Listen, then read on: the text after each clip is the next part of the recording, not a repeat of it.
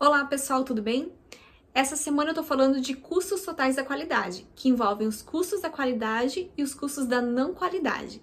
Fabricar produtos com defeitos tem um custo para a empresa, porém fabricar eles sem nenhum defeito, com todas as garantias possíveis, também tem um custo.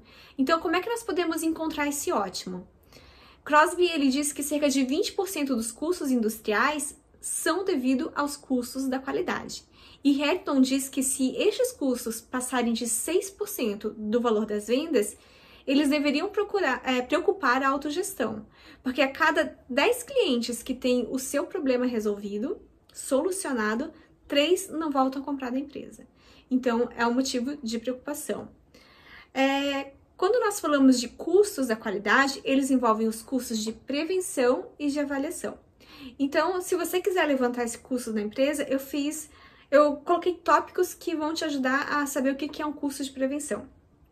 No curso de prevenção, nós temos os cursos de manutenção preventiva, dos programas de assistência à saúde do colaborador, os cursos de treinamento, a, os cursos do sistema de gestão de qualidade total, que são os cursos, então, totais de prevenção.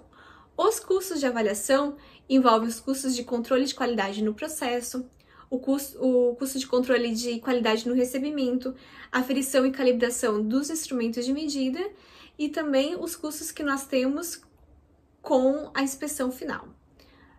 Os custos de não qualidade envolvem os custos de falhas internas e os custos de falhas externas.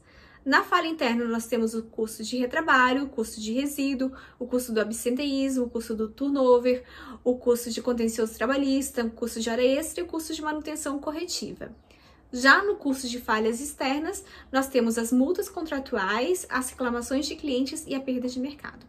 É claro que é muito difícil nós levantarmos o custo de perda de mercado, mas se a gente considerar quais são esses custos é, de devolução de clientes e de que a cada 10 reclamações, 3 não voltam a comprar, nós podemos usar esse número como base, então, para o custo de perda de mercado devido à qualidade.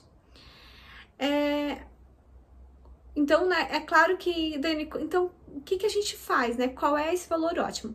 Grina diz que o valor ótimo ele se encontra quando 50% dos custos são devidos à qualidade, 50% devido à não qualidade e 10% devido à prevenção, desde que isso não passe né, os 6% do custo total dos produtos.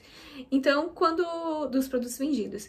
Então, para você fazer esse custo, você vai trabalhando até você conseguir encontrar esse valor cada vez menor do que 6%.